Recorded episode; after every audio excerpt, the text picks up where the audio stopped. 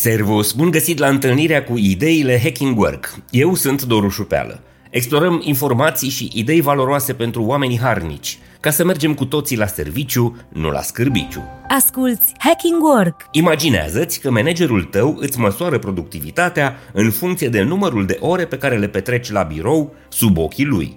Dacă lucrezi de acasă, pentru șeful tău e ca și cum n-ai lucra. Sună deplasat și totuși este o realitate tristă pentru mulți angajați din lume, nu doar din România. Ideile Hacking Work. Managerii neinstruiți evaluează incorect productivitatea și eforturile angajaților care lucrează de la distanță. Ba chiar le discreditează munca, potrivit unui studiu recent realizat de Stanford University. Un experiment ce a avut ca eșantion 16.000 de angajați ai unui call center a demonstrat o creștere a productivității cu 13% pentru grupul de angajați care lucra de la distanță.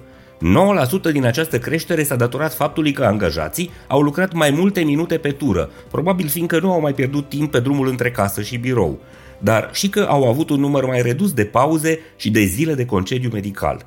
Restul de 4% din progres a fost generat de un număr mai mare de apeluri preluate pe minut, cel mai probabil datorită unui mediu de lucru mai liniștit. Unde este problema?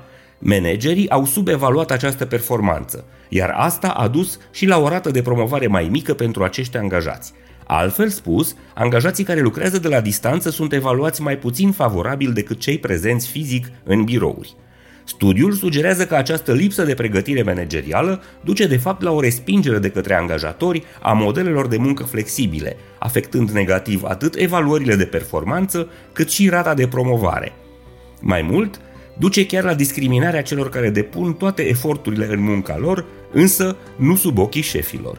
Și nu numai studiile academice transmit astfel de rezultate dezamăgitoare.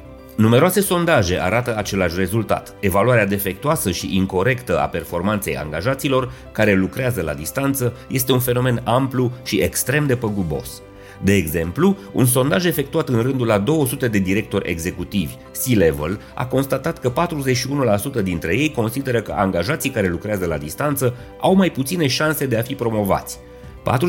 43% dintre aceștia au fost de acord că angajații care lucrează de la distanță sunt mai puțin integrați în cultura companiei și doar 4% dintre respondenți consideră că angajații care lucrează remote nu sunt dezavantajați în niciun fel în comparație cu colegii lor care vin la birou.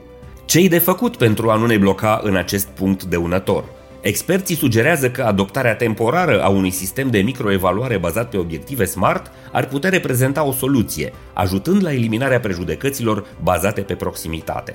Astfel, managerii și angajații își stabilesc și urmăresc transparent, împreună, obiectivele specifice de lucru ale fiecăruia, iar avantajele sunt unanime.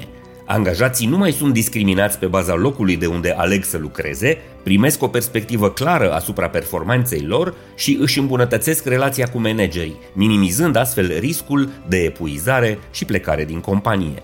Accentul ar trebui pus pe cum se desfășoară munca, nu pe spațiul de unde se realizează aceasta. Un exemplu pozitiv am găsit în Australia. Gigantul australian de software Atlassian își încurajează angajații să lucreze de oriunde.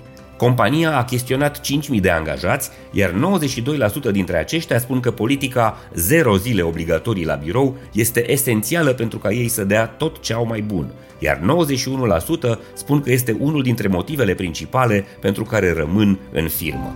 This is Hacking Work! Sper că și astăzi ți-am fost de folos cu ideile Hacking Work. Eu sunt Doru Șupeală, îți mulțumesc că ne asculți și ne susții. Descoperă online newsletterul, podcastul și produsele multimedia Hacking Work. Să ne reîntâlnim sănătoși, voioși și mintoși și să mergem cu toții la serviciu, nu la scârbiciu. Servus!